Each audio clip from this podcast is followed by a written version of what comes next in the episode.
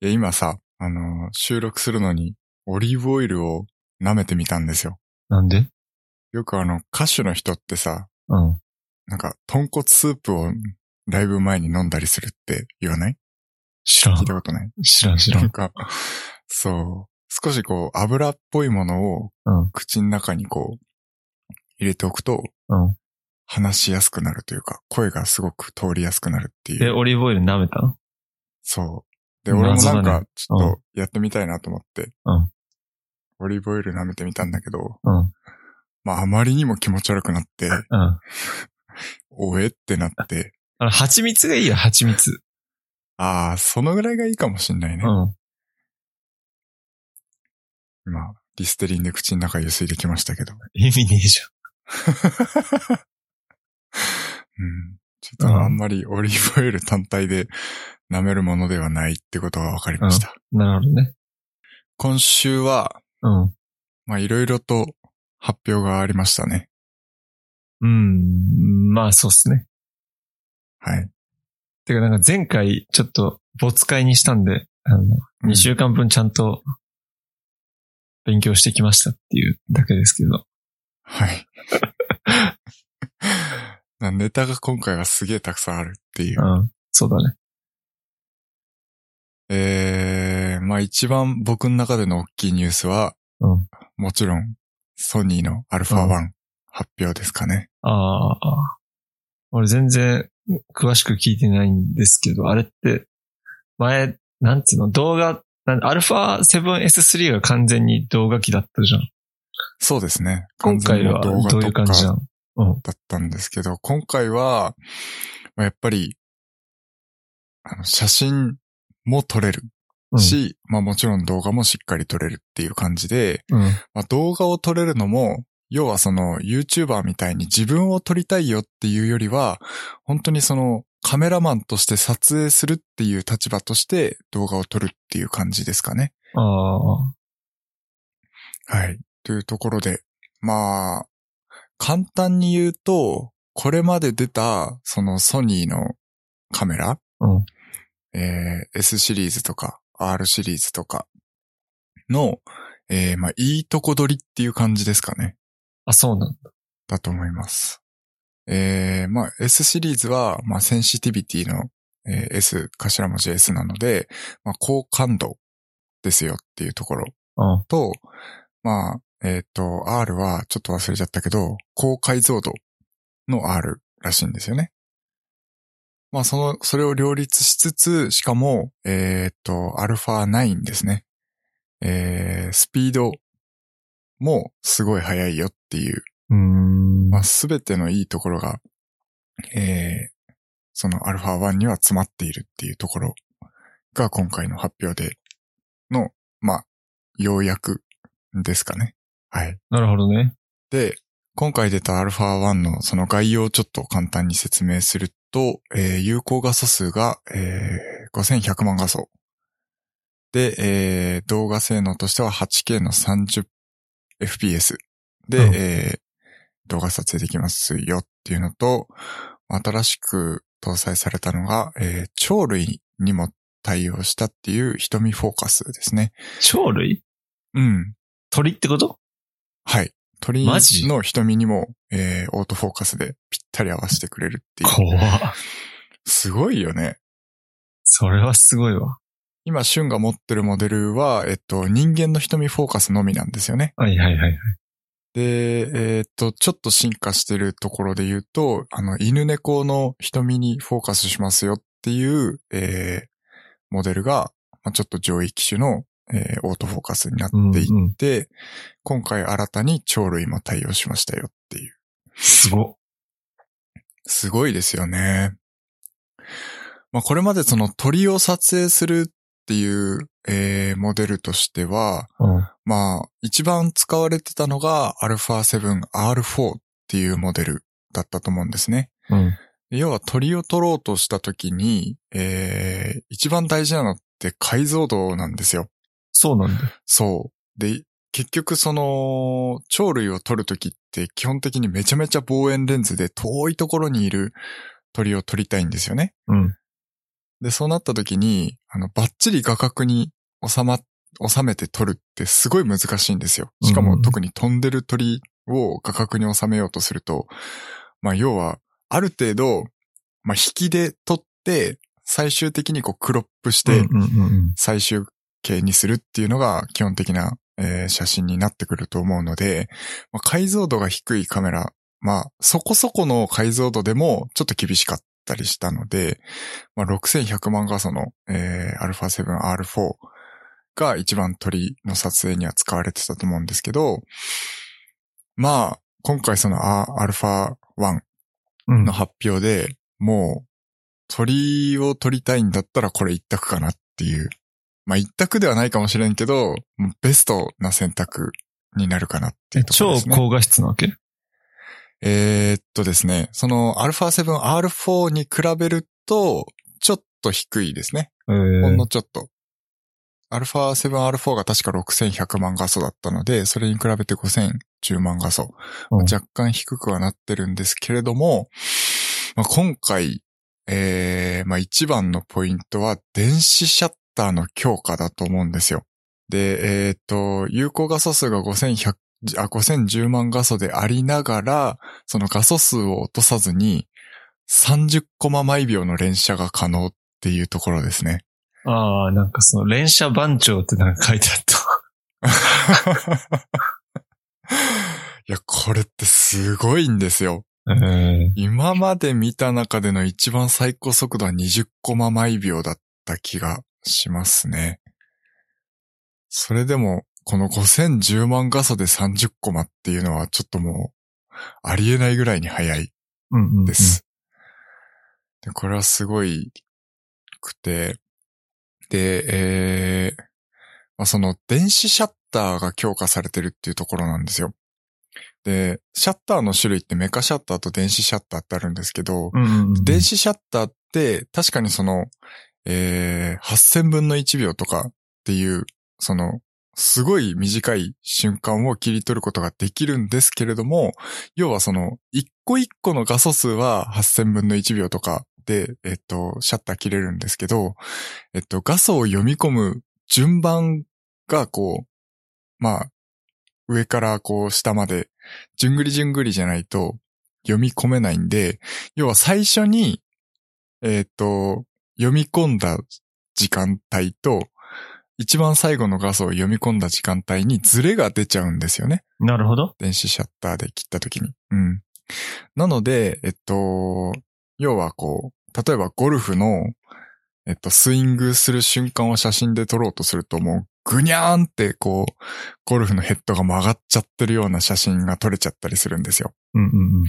それはあの、こんにゃく現象とか、歪みって言ったりするんですけど、要は電子シャッターできると、こういう、その、歪んじゃったりとか、あとはその、えーっと、まあ、蛍光灯とか、まあ、LED 電球って、あの、すごく細かくフリッカーしてるんですよね。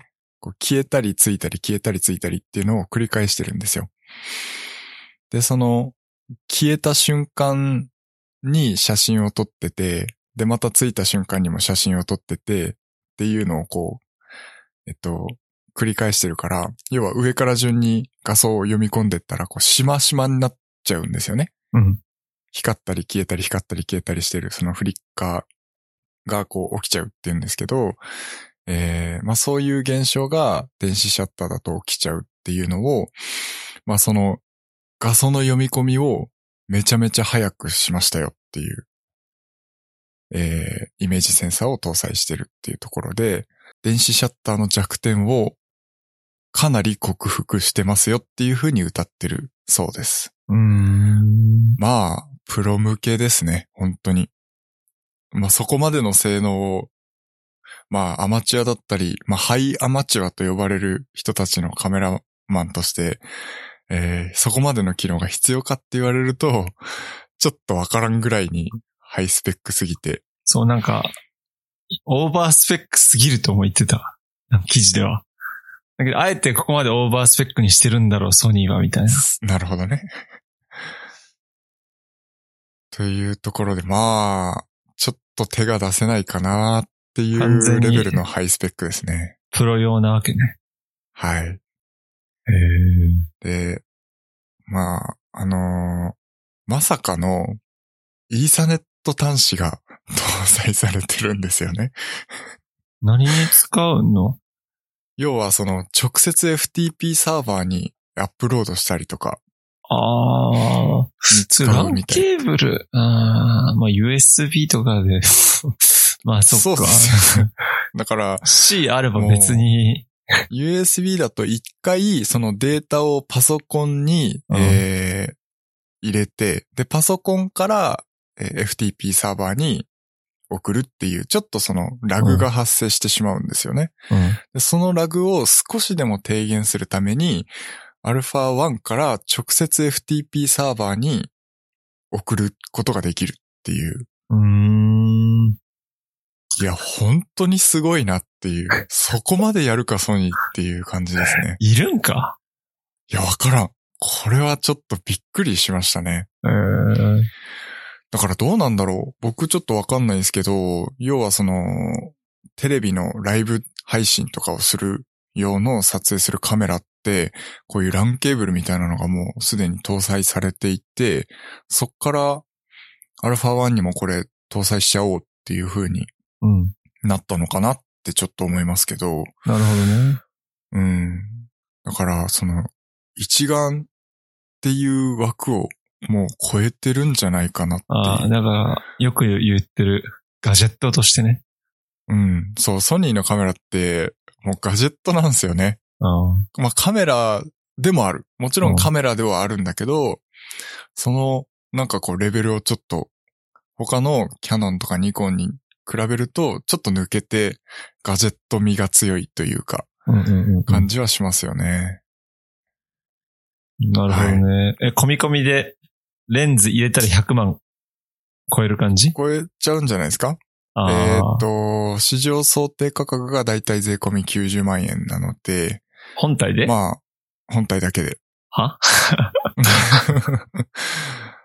えーまあ、発売日が、えー2021年の3月19日となっております。まあ、ぜひ、あの、お金に余裕があってカメラ欲しいなとか、あとは、もう本気で鳥を撮りたいっていう方は、ぜひ、えー買ってみたらいいんじゃないでしょうかっていう感じですかね。アフィリンク貼っとこう。 そうですね。ぜひ、あの、僕のリンクから買っていただけると。90万円ですからね、そのうちの紹介料いるいくら入るんだろう結構入りそうだね。まあいきそうじゃな1%いでも、ね、1%でもだいたい1万円。あ、じゃあ、ん ?1% だだとから1000 9000円円かぐ。らい、9000円ぐらいでしょ。あ、1万円か、うんそうだよね。うんすごいな。うん。高額商品だから。ぜひ、2、3台買っていただけると、僕が喜びます。なるほどね。アルファは。そっか。まあ、個人的には、ちょっと α1 は手があまりにも高すぎて出せないので、うん。まあなんかちょっと噂では、α7-4 が出るかもねっていううん。感じのリーク情報が流れてるので、うん。えー、そこに期待ですかね。ここまでいいスペックを見ちゃうと、もうおもちゃにしか見えないかもしれないんですけど、 うん。まあでも、まあ α7-4 が20万円台ぐらいでもし出たら、もう本当に買いかなっていう感じはして本ますね。体のみで2、30万なら出せるわけ。僕的には、もう出してもいいかなって思ってますう。ーん。かなり無理はしてますけど、それでも。ああ。なるほそど。のレベルの価値はあるんじゃないかなって思ってるので、はい。まあ、一応これ、次の話もしちゃっていいですか。いいっすよ。えーっと、まあ、α1 と同時に、ソニーの Xperia Pro っていう、えースマートフォンが発表されまして、これもちょっと化け物スペックなんですよね。あ、そうなんだ。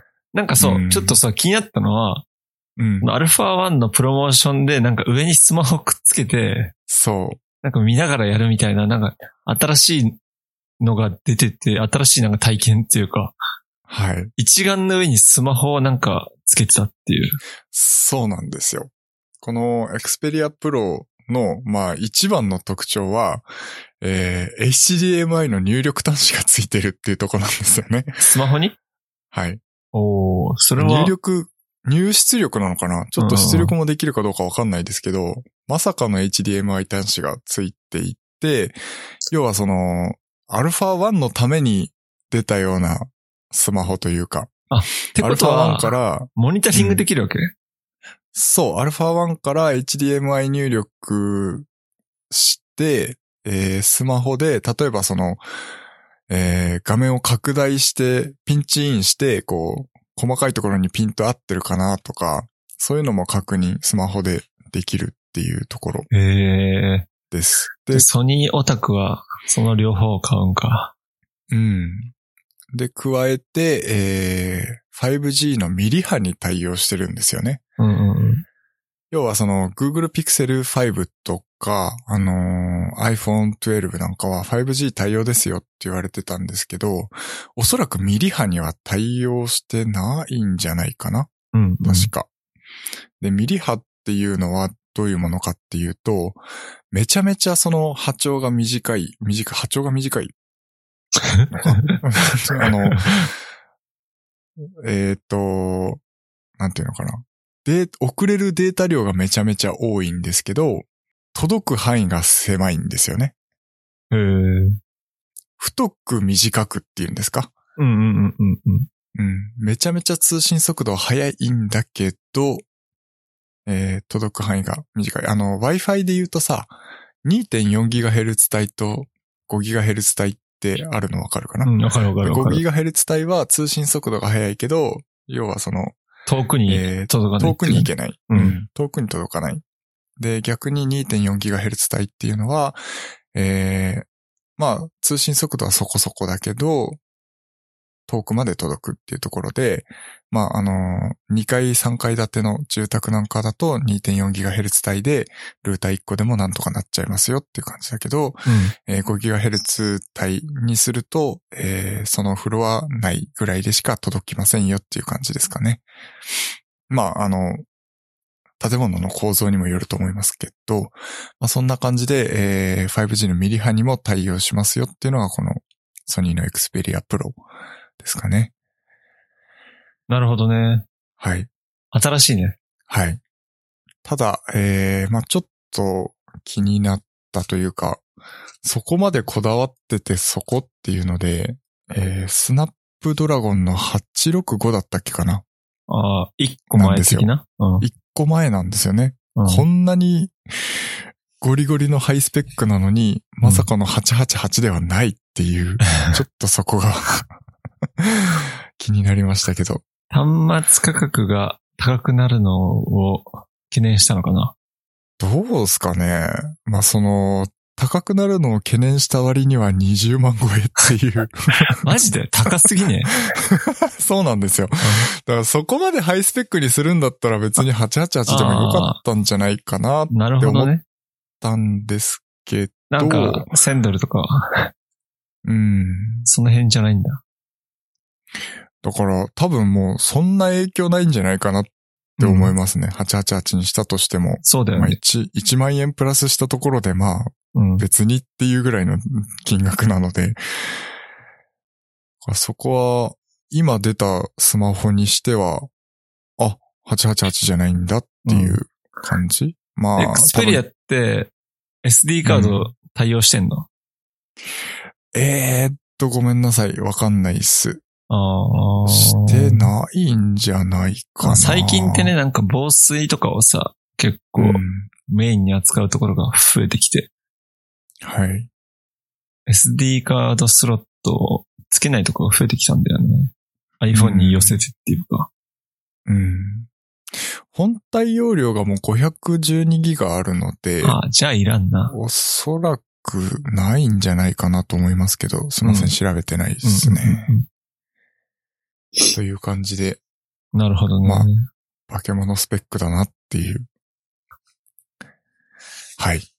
そうか。誰が買うんじゃっていうのはありますけど。なんかセットで大金持ちが買うんじゃないアルファ1用のスマホとして買うのかなっていう気はしそう,、ますけあど。の、SIM 入れなくてもいいじゃん、別に。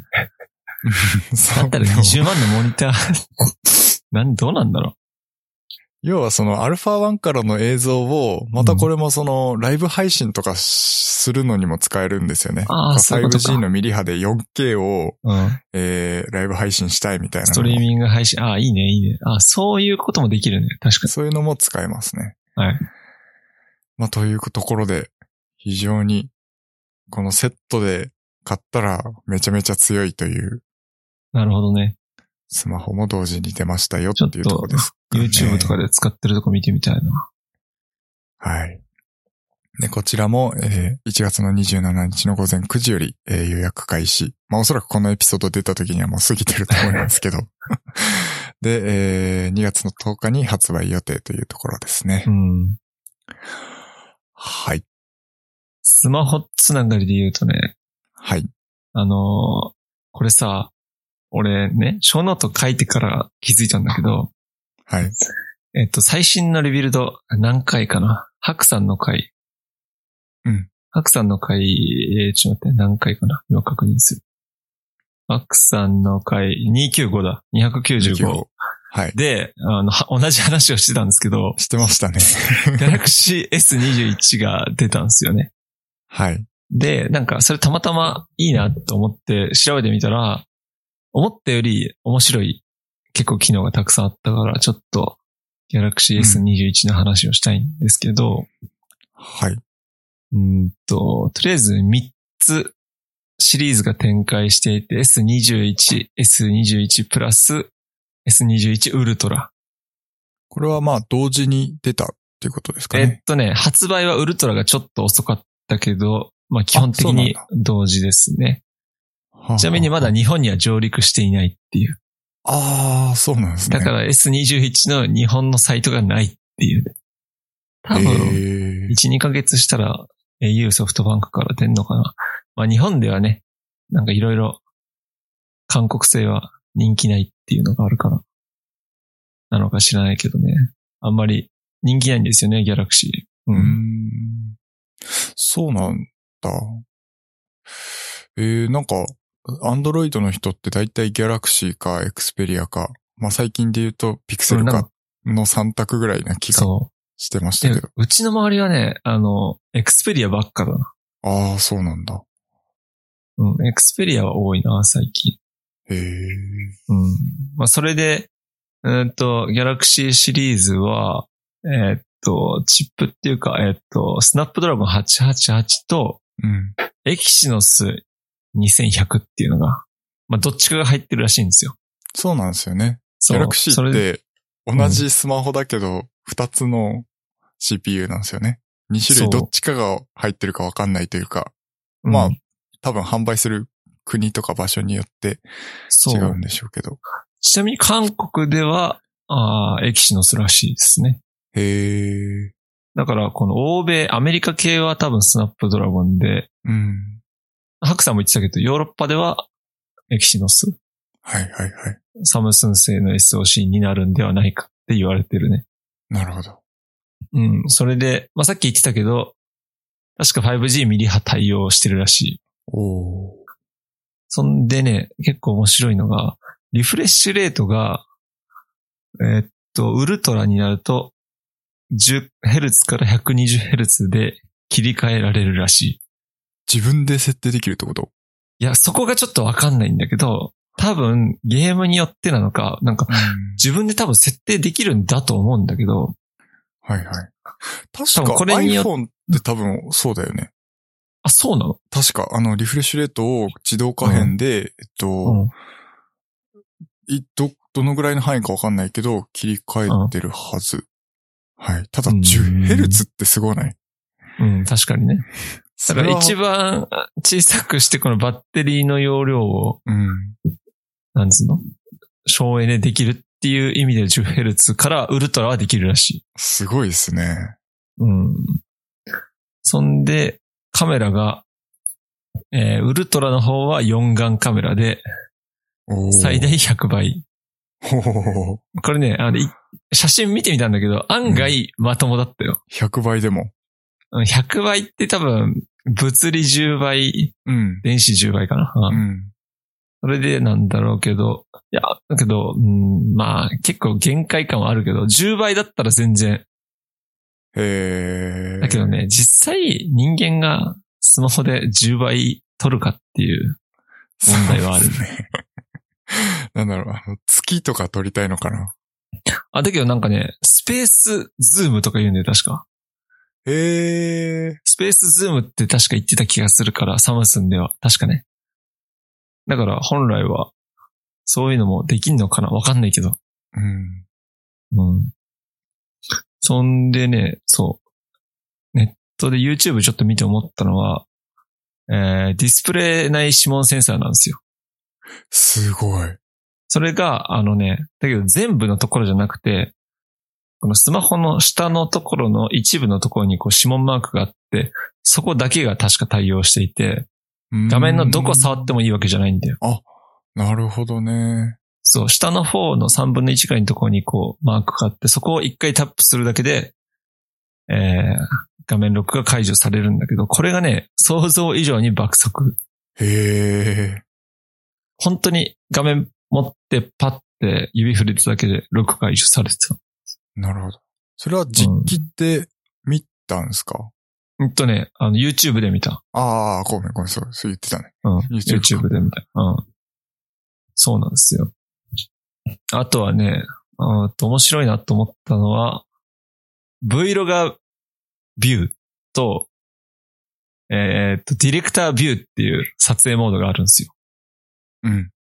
ほんで、この Vlogger ビューっていうのは、えーっと、あ、これね、小ノートに書いてるの逆なんですけど、要するに背面カメラと前面カメラで両方で撮影できるっていう。ああ、なるほどね。よく Vlog で、こう外を映しながらうん自分の顔をちっちゃく右上か右下に出すみたいな。あのーパパが喜ぶやつだ。パパが喜ぶ やつ。家族の撮影でパパが喜ぶやつあだ。そうそうそうそう。一人だけ映ってないっていうのが ないそうっていそううねそう。そう そう。なんかリアクション、自分のリアクションもちゃんと撮れるよっていう。なるほど。うん。それはちょっといいっすね。あの、そう、これ ね、家族向けですね。そう。 あ絶の、対パパ映ってない問題があるからね、家族写真。そうそうそうそう。これね、案外他のところで出してそうで出してなかったんですよね。うん。確かに。うん。そう、これ面白いなと思って。あとね、確かこれね、確か 4K 撮影はできないんですよ。フル HD、フル HD になっちゃうらしい、この撮影の時は。何パパが喜ぶ撮影をすると、 そう。なぜか 4K 撮影はできないらしい。まあ、そっか。処理能力が追いつかなかったりとか、発熱の問題とかあるんですかね。そうなのかもしれないですね。うん、なるほあとど。は、その、もう一個、ディレクターズビューっていうのがあって、これは、あの、三眼カメラついてるんですけど、動画撮影しながら、三つのカメラで撮った映像が小さく手元に映るんですよね。なんて言ったらいいかな。えーっと、まず、動画を撮りながら、あの、動画撮影中の携帯のモニターの右側に、広角超広角カメラで撮った動画がちっちゃくこう映ってるわけ。んで、望遠で撮ったやつも小さくこう映ってるわけ。それで、自分でそこをタップすると、撮影中に切り替えられるっていうカメラが。撮影するカメラを切り替えて、で、最終的にその、いろんなか広角か、ズームかっていうのを切り替えた映像として最後記録されるってことね。そういうことです、そういうことです。なるほど。すごいですね。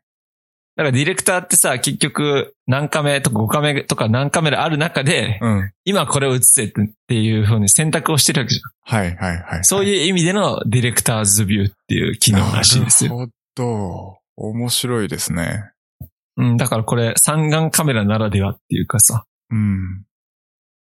iPhone とかでも三眼カメラだけどね、確かに今までこういう機能はなかったですね。確かにね。そうなんですよ。だからあんま、だけど、あんまり実用性があるかって言われると、うん。いきなり人の顔面にズームしたりとかができるわけよ。なるほど超ね広角で撮っておきながら、ガーンってね。まあ、そう、パーティーで、 喜んでる人の顔にガンって寄るみたいな。なるほど。なんかね、そう、サムスンのプロモーションビデオでは、なんか、そう、誕生日パーティーイエーってやりながら、こう、ディレクターズビューで自分の顔も映しながら、うん。うんと、その、祝われてる人の顔をガンってズームするみたいな。なるほど。えー、のをやってまししたね。た。なるほどですね。使うか使わないかっていうと、 うん。微妙だけど、うん。面白い機能ですね。そうですね。まあ、搭載ししてみることに意味があるんじゃないかな。要は、開発者の意図しない使われ方が、ね、ユーザーにされるかもしれないし、それが大ヒそうだッねトになるかもしれないので、うん。はい、いいと思います。そうだね。あとね、値段が結構安めなんですよ。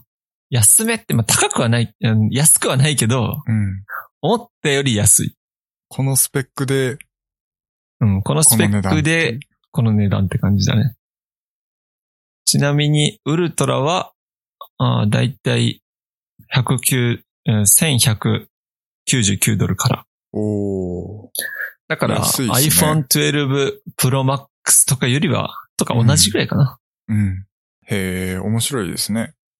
そうなんですよね。ちなみに、そう、ベンチマーク的に言うと、まあ、エキシノスも、スナップドラゴン888も、確かそんな変わらなかった気がするな。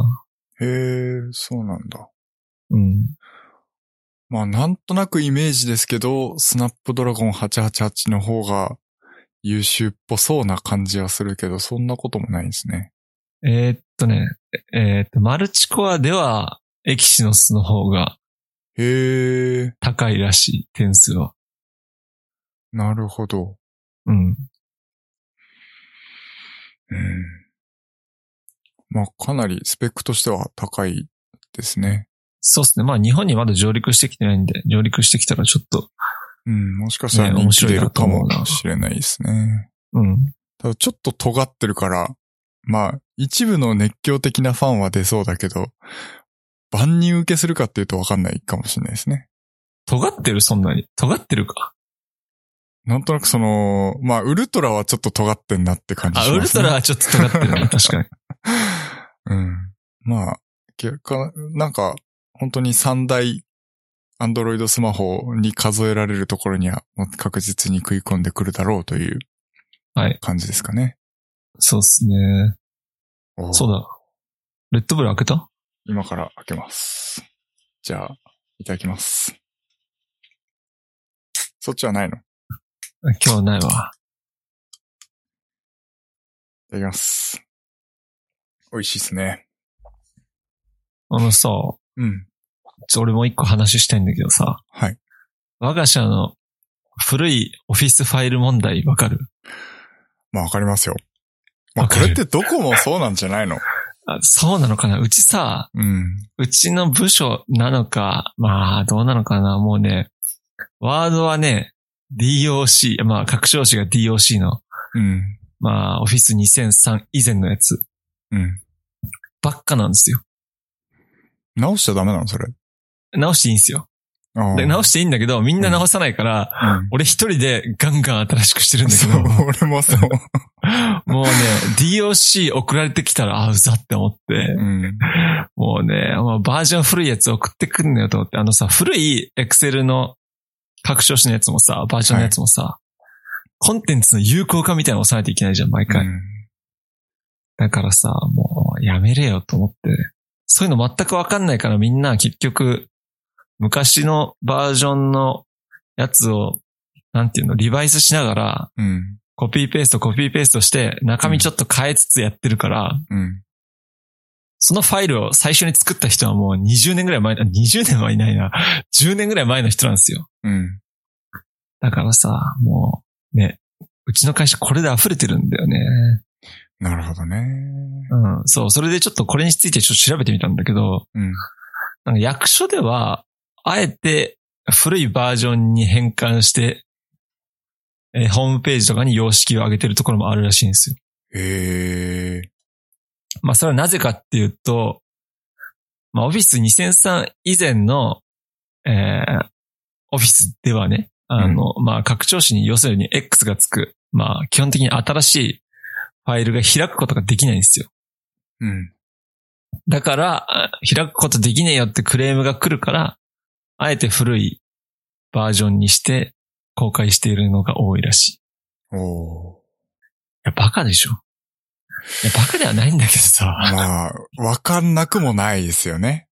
わかんなくもないけどね。うん。そうなんですよ。確か、オフィス2003ってもうサポート終了してるよね。確かもうオフィ終了してスます。 2010がこの間、つい1ヶ月前ぐらいになんか終了しましたって話を聞いたような気がうんうんうん。したので。そうだったかもしれない。うん。うん。もう2003なんてもうとっくの昔にサポート終了してると思うんで、ぜひね、その2003以前の、2010以前かのオフィスを使ってる方はもう、えー、更新しないとセキュリティ的にあまりよろしくないかと思いますので、そうなんですよね。はい。うちの会社もさ、外部に送るときは、この古いバージョンのやつ送れなくなったんだよね、確か。あ、そうなんだ。そう。確かね、送っちゃいけないんですよ。へえ。なんかセキュリティ上なのかわかんないけど。そう、だから俺ね、一人でいっつもね、もうバージョン全部変換してるんだけど、うん、やっぱり互換性はあるとはいえ、多少こうずれたりするんですよ。ああ、そうなんだ。うん。いや、俺一人でなんか、古軍奮闘してる感で、周りの人に言ってんだけどさ、古い入る、どんどん新しくしてっつってんだけど。なるほどね。僕はしれっと直しちゃいますけど、ああ。直しても気づかないよね、みんなだけど。うん、気づかないんじゃないうん。基本的に、もう、その、ね、新しい拡張子で作られたファイルを開けない人は少なくともいないから、そうだよね。うん。で拡張子までいつも気にしてる人なんて多分いないから、な俺だけどさ、うん。ファイル拡張子を表示しないとすげえ気持ち悪いんだよね。うん。僕もそうですね。うん。なんか、何のファイルなのかわかんねえじゃん。うん。確かに。わかんなくはないんだけど。うん。なんか、そう、安心できないですよね。なんか、確かに。もしかしたら、実行ファイルかもしれないみたいな。そうそうそうそうたそまう。にあるっすよね。うん。だから、画像だと思って開こうと思ったら実行ファイルでしたなんてことがあったりするとちょっと怖いから、いつも拡張子は表示してますね。そう。マクロ組んでるエクセルなのかとかもわかるしさ。ああ、確かに。うん。そう。だから、我が社の人聞いていれば、ぜひあの、新しいバージョンのオフィスにどんどん変換してくださちなみにあい。いうの、話です。拡張子を変えるだけで変換自動的にされるからね。うん、うんとね、だけどそれされない時あるよ。あ、そうなの俺もね、それを思って、いや、普通にね、あの、拡張子だけ変えて、できた時もあったと思ったんだけど、このう間んそれやったら、うん、とファイルが壊れているため開けませんってなっそうなんだ。じゃあなんた。か、うん特殊な関数とかが含まれてるとできないんですかね。まあそういう時はまあ、あの、新しく、えっ、と、ドキュメントを開いてそこにコピペするだけでいいと思うので。そう、つか名前を付けて保存とかするときに、うん。あの、ファイル形式を一番新しいああ、そバっーかジそっか。ョンのやつにすりゃいいんですよ。そっか。そうすればいいのか。うん。まあ、あと変換っていう確かところもあった気がする。うん。なるほどね。はい。はい。えー、だいぶ長くなるっすけどいいっすかいいよ。えー、っとね、ちょっと僕、楽器をやりたいなって、ずーっと思ってたんですよ。 どういう風の吹き回し。なんだろう、僕実は、小学生の頃ピアノ習ってたんですよね。で、じゃあ弾けんの弾けます、多少。もうちょっとあれですけど、えー小学生の頃だったんで習ってたの。それ以降ほとんどピアノには触ってないんであれなんですけど、ピアノも習ってたし、あの、金管バンドにも入ってたんですよ。で、マジでえ、そう何の楽器やってたのトロンボーンを吹いてました。マジか。え、ちょっとさ、俺今まで言ってなかったこと言っていいうん。。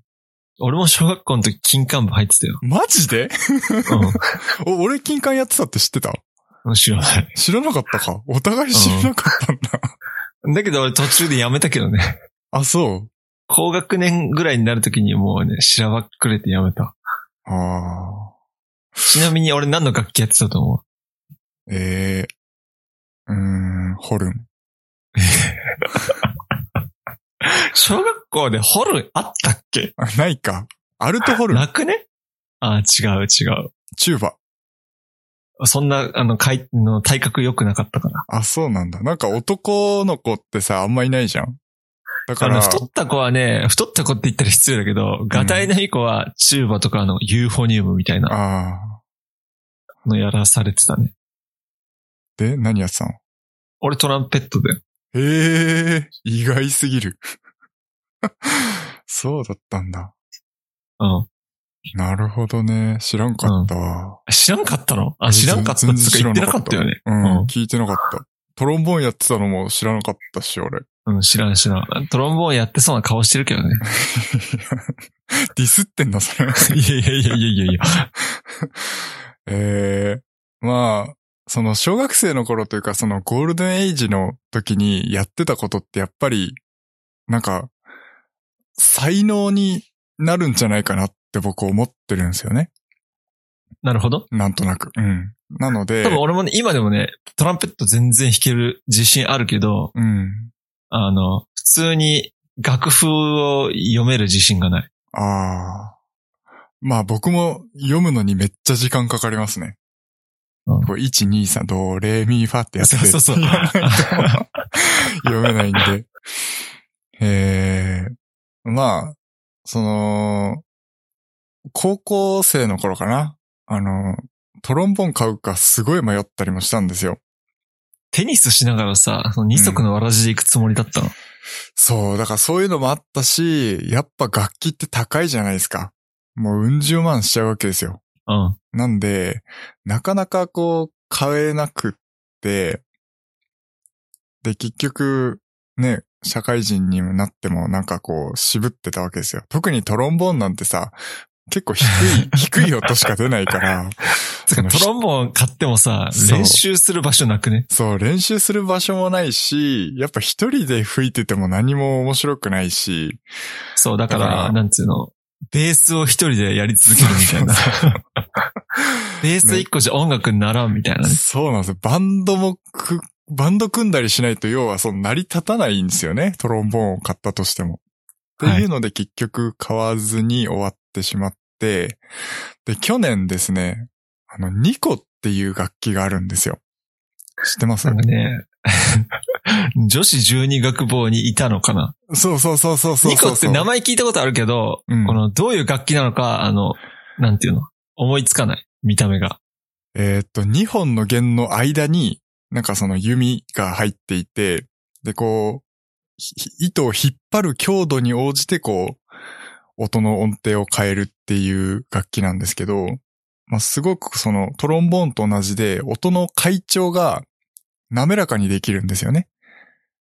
ああ、こスれライか。ドするような。うんなんか三味線に似てないそう。でも弦が2本しかなくて、ああ。っていう、すごく面白い楽器ですっごい綺麗な音が鳴るんですよね。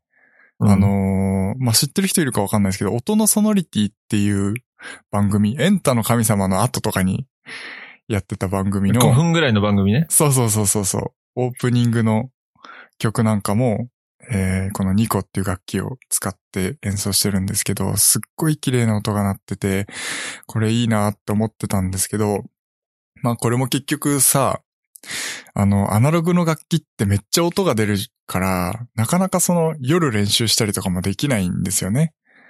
それはそうだ。やっぱりそのメンテナンスとかもすごい大変なわけですよ。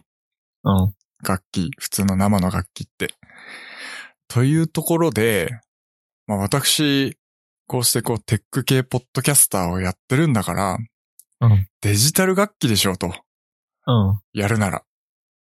思って、まあいろいろ調べ始まったわけなんですけど、まあ電子ピアノとかシンセサイザーってもう無難すぎて さ、例えば、なんだけど一番使えるでし そょ。うそうなんですよ。需要はめっちゃあると思う。うんけうんど、なんかもう、俺ピアノもやってたからわかるんですけども、ピアノって難しいんですよね。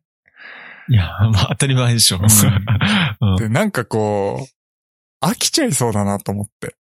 うん。なんで、なんか少しだけマニアックなところを攻めたいんですよ。だからその何、こう、ピアノが例えばもう弾けたとしても、なんかこう、ピアノ弾ける人なんてたくさんいるから、かっこつかないなと。うん。埋もれちゃうなと思って。中二病的にはそこは違うだろうとうん。思ったんで、すごいちょっとマニアックなところを攻めたいと思ったんですけど、えー、まあ、要はその2個、2個に近い電子楽器をちょっと調べてたら、えっ、と、オタマトーンっていう楽器があ って、あのね知らねオタマトーンこれそ、ちょっとリンク見てほしいんですけど、すげえ可愛いんですよ。すげえ可愛くて、えー、あの、え。何これ何これ何これ。 あのめっちゃカラフルじゃん。そうなんです。オタマトーンの、その、絵の、絵の部分っていうのかなを抑える場所が上だと、えっ、と、低くなって、うん。下の方を抑えると高くなるっていう、その、えー楽器なんですけど、これちょっと買おうかなと思ったんですけど、えーちょっとおもちゃチックすぎるなと思ったんですよね。で、楽器として本格的にってなると、ちょっと厳しいかなっていうのと、あとはそのミディ入力ができない。そのパソコンに音をこう入力したいときに、えーっと、ラインアウトから録音するしかないんですよね。この頭と音って。はいはいモデルによって、そのラインアウトがあるものはあるんですけど、ミディの出力っていうのはついてないので、ミディ信号としてパソコンに入力することができないっていうところで、まあ、ちょっとオタマトーンは、まあすげえいいなと思ったんですけど、まあ一回見送って。でやっぱミなデるほどィ入力をしたいと思ったんで、えーっと、いろいろ調べてたら、ウィンドシンセサイザーっていうカテゴリーの楽器があったんですよね。うんで、管楽器を吹くような奏法で、シンセサイザーとしてコントロールできる電子楽器なんですけど、あのウィキペディアで調べたところによると、そのウィンドシンセサイザーだけを専門的に扱うプロの演奏家は、おそらく存在しないということいやで、、いや、これね、触発される言葉だね。そう。これ、は俺が最初になってやったら面白いんじゃないかとうん思ったわけですね。でそのウィンドシンセサイザーいろいろ調べてたんですけど、まあ、第一候補として、ヤマハの EG トランペットっていう、えーものがあって、この EG トランペットすごいのが自分の声を音に変換するっていうトランペットなんですよね。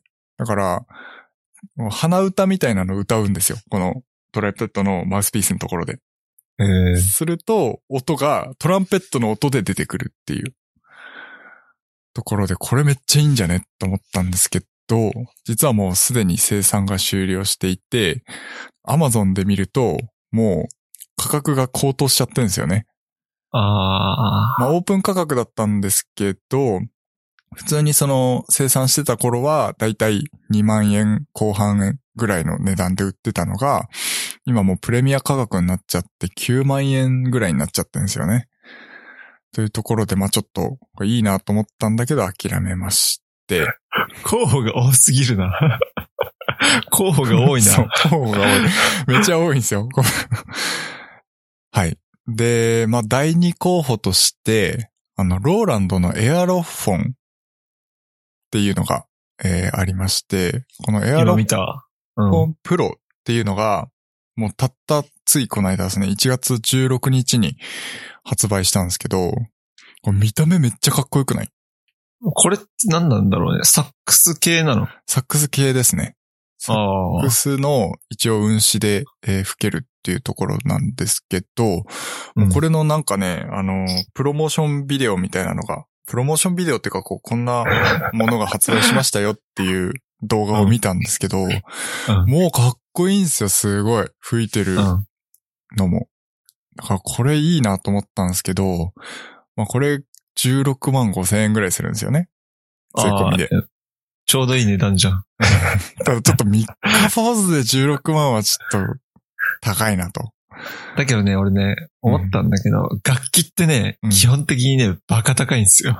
そう、だからアナログ楽器に比べたら多分安いんですよ。そうだよ、そう普だ通よに。サックス買おうと思ったら、うんもっともっとしちゃうと思うんだよね。20万、30万しちゃうと思うんで、それに比べたらね、16万5千円なんてそんな高くないですけど、まにわあ、かにはね、きついそようね。。まだ僕、その管楽器はトロンボーンしか吹いたことないから、もう運指とかいうレベルはもう全然、もう知識ゼロなんですよね。まあ、リコーダーぐらいはやったことある けど。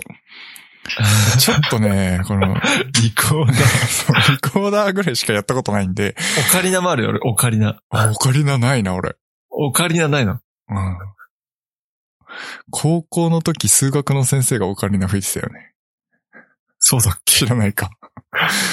えー、まあそれは置いといて、まあちょっとね、16万最初に行くのはちょっときついなと思って、そのエアロフォンのプロっていうモデルが一番上位モデルになってるんですよね、今。だからそのもっと下のモデルだったらいいんじゃないかと思って下のモデルを調べてみたんですけど、なんかあんまり評判が良くないかったんですよ。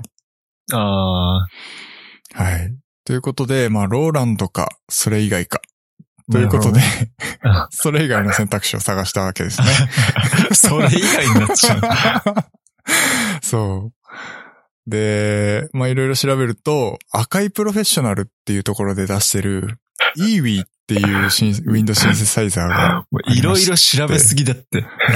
いやもうここにたどり着くのに、最終的にたどり着くのにすごいかかってるんですけどね。えー、あの、e w i っていうウィンドシンセサイザーなんですけど、この赤いプロフェッショナルウィンドシンセサイザーの老舗で、えーっと、t スクエアっていうバンドがこの e w i っていうのを使って演奏してるんですけど、この曲聞いたことあるトゥルースっていえっう曲とかな、ね、YouTube 押してないからわかんない。ああ。 これあの、後で聞いてみてほしいんですけど、うん見てみる。うあん。の、F1 の、なんかね、テーマ曲、ソングみたいになってて、多分、聞けば、あ、聞いたことあるっていう感じの曲ですかね。えだと思いーますけど、いや、すごい、かっこいいんですよ。めちゃめちゃかっこよくて、いやもう、サムネはめっちゃなんかダサいけどな。 あ、そう。これ ね、聞いてみるとすごいかっこいいですよ。えーで、これも一番最新のモデルが EV ソロっていうモデルなんですけど、じゅ2020年の9月の 3, 3日に発売してて約7万円。で、えーまあ、これいいなと思ったんですけど、ちょっと人気すぎて入手が困難なんですよ。そんなに人気な そう。そん今な一応買えそうなストアで見たんですけど、一応発送が2021年の7月っていう。の ああ、いいんじゃないあの、忘れた頃に届くよ。 そう忘れたところに届くパターンのやつだったんですけど、ちょっと、まあ、これは一回置いといて、要はその、まあ、まずはその Windows シンセサイザーっていうものに慣れないといけないなと思って。うん。で、それで、まあ、一番その評判がよす良くて安そうなもので言うと、この EV の USB っていうモデルですね。これ結構古いモデルなんですけど、2008年発売でだいたい3万円ぐらいで、えー買えるモデルなんですけど、この単体では音が出ないんですよ。うん。要はその MIDI コントローラーっていう位置づけになるので、パソコンにつないで、パソコンとか、まあ、あの iPad、iPhone につないで、えっと、MIDI 信号をそのパソコンとか iPad に入ってる音源にリンクして流すっていううんえーモデルなんですよね。っていうことで、まずはその、えっと、サックスの、サクソフォンの運指を学びたいっていう目まあ、的で、入門としてね。そう、ん。入門としてまずこれを買おうかなと思っております。ということで、買ったんでしょ 買いました。 ちょっとまあ、これはあのー少し練習してみて、うあのーポッドキん。ャスじトゃあ、あの オの、ープニングを 作れるぐらいになったら、ちょっとまた報告しようかなマジとで、あの、期待してる わ。思いますので、ちょっと頑張ってみようかあのなバッと。クスペース風のやつを ね、そうですね。うんはい。まあそんな感じで、ちょっと長くなりましたけれども、ここにたどり着くのまでにすっごい頭の中でね、頭の中とかもいろいろ調べて、考えて、えー、一本買いました、楽器を。はい。ちょっと頑張っていきたいなと思っております。あのそうね、です俺ねね、電子ドラムが俺は欲しいね。あー、いいっすね。うん。電子ドラムが欲しいんですよ。電子ドラム、その、結構本格的なやつ。本格的っていうかね、うん、そうだね。なんつったらいいの電子ドラムだったら、うん。この、賃貸の家とかでもできるじゃん。確かに。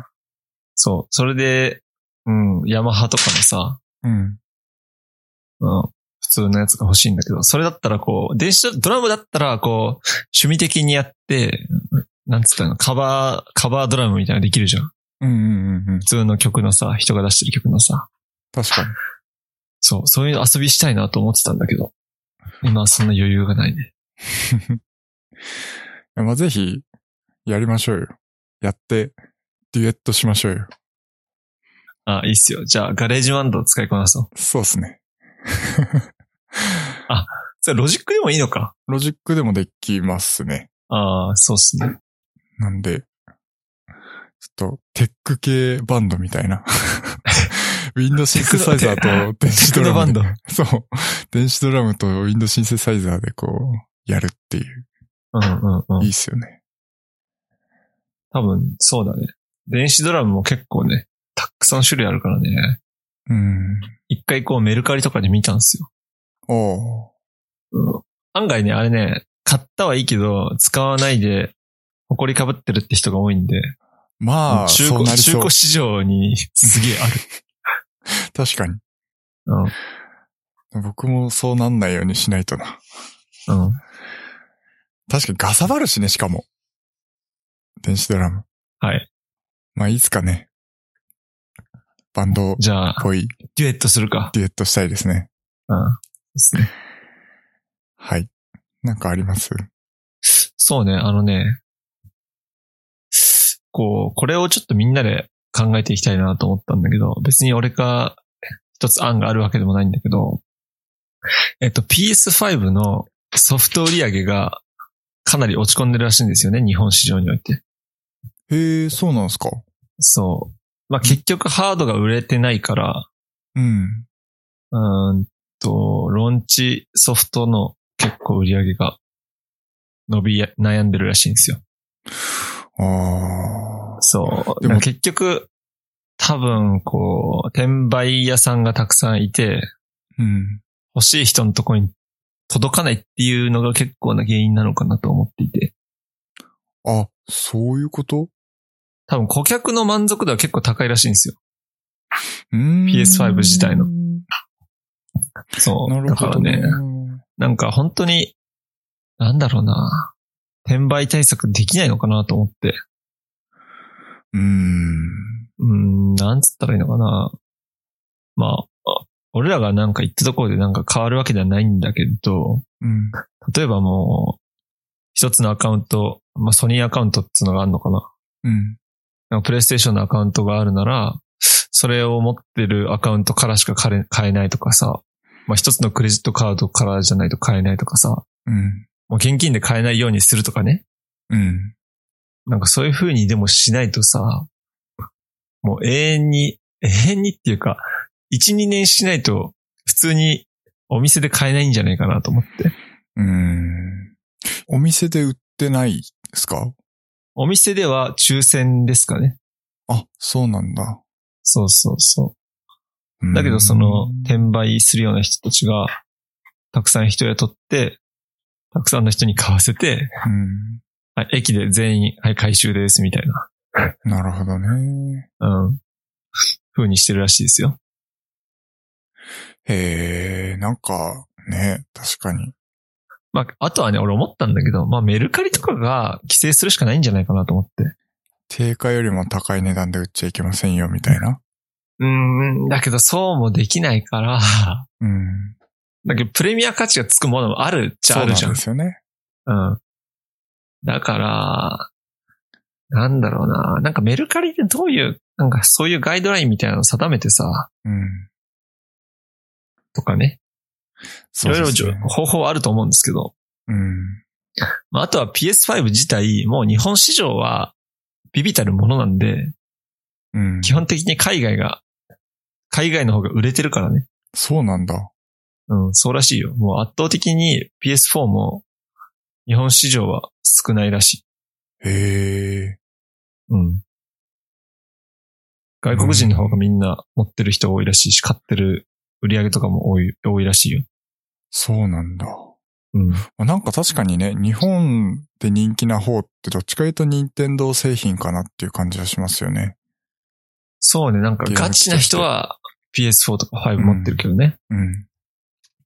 そう。このね、転売はね、本当に、どうにか、ね、してほしいなと思いつつ。うん。まあなんとなくっすけど、その PS5 のローンチタイトルも、なんかこう、パッとしないって言ったらすごい失礼だけど、うん、わかるわかる。うん。あんま面白そうなゲームってまだ出てないじゃないですか。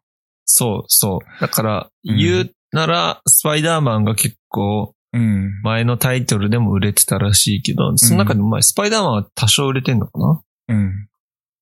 あとはその、サイバーパンク。今、いろいろあるサイバーパンク。いろいろあるやつね。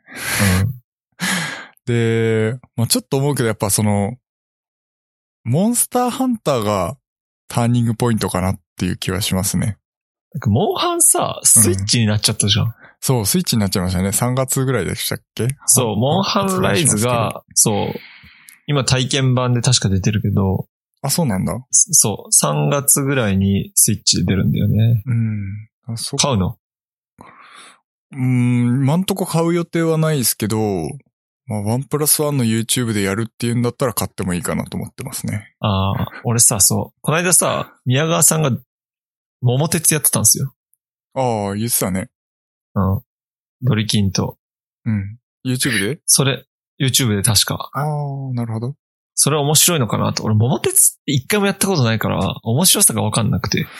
うん。俺もいまいちわか、やり込んだことはないかわかんないですね。なんか友達ん家行って1回2回ぐらいやったことありますけど。そうだよね。うん。じゃあ、ポ人生ッゲームドキャストゲームス。そう、そうだね。ポッドキャストゲームズね。顔出さずにやるっていう。うん。いいかもしんね面白いか、それ。 い。いや、トーク力でしょ。我々の。うん普段は真面目なテック系の話をしている我々が、突然面白いことやりだしたら面白いかもしんないよね。なるほどね。うん。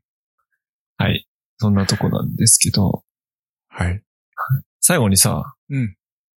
この間、この間っつうかね、ちょっと思ったことがあって、あの、肌色のマスクとか白っぽいマスクを俺この間してて、うん。えっと、あのね、この間ね、ちょっと黒マスクのメリットを見つけたんですよ。はい。黒マスクって持ってる持ってるよ。そう。なんか俺、結構黒マスクと肌色っぽいマスク使い分けてんですけど、うん。この iPhone X でフェイスアンロックを解除するときに、はい。あの、肌色マスクだと、マスクしてないと勘違いするんですよ、iPhone が。おー白っぽいマスクとかだと。だから、こう、顔なんじゃないかと思って、一生懸命認識しようとするんですよ。なるほどね。だけど、黒マスクとか、うん。なんつったらいいのかな。青っぽもいマスクうちょい色が濃い系のマスクだと、うん。もうすぐ、はい、マスクしてますね。番号押してくださいってなるんだけど、ほうほうほうほうこう。白マスク、白マスクっつっても、なんつったらいいのかな。紙、えっ、と、不織布マスクよりは、うん。こう、ユニクロのエアリズムマスクみたいな、顔にぴったりつくみたいなやつ。うん。やつとか、あの、肌色っぽいマスクあるじゃん、結構今。うん。そういうのはね、あ iPhone がね、顔だと思ってね、なかるなほかど。解除してくれないんですよ。へえ、そうだったんだ。そう。そんなことがこの間あって、あう、ん。案外黒マスク使えんなと思ってええ、面白いですね。うん。あの、ユニクロでベージュのマスク売ってるから、うん。それでやってみ全然こう、解除できないから。っなるほど。ていうなんかどうでもいい話。いや、いや面白いですね。うん。はい。うん。そんなとこですかね。そうですね。はい。えー、今日は29だよ。 29ね。うん。はい。えー、まあ、そんなところで。はい。えー、今回のおポッドキャストは、えー hpk.jp スラッシュおポッドキャストスラッシュ029で小ノート公開しておりますので、えーそちらの方もよろしくお願いします。お便りもお待ちしておりますので、ぜひ送ってください。はい、ハッシュタグ OPO D。 CAST で、おポッドキャストでお願いします。それでは。それでは。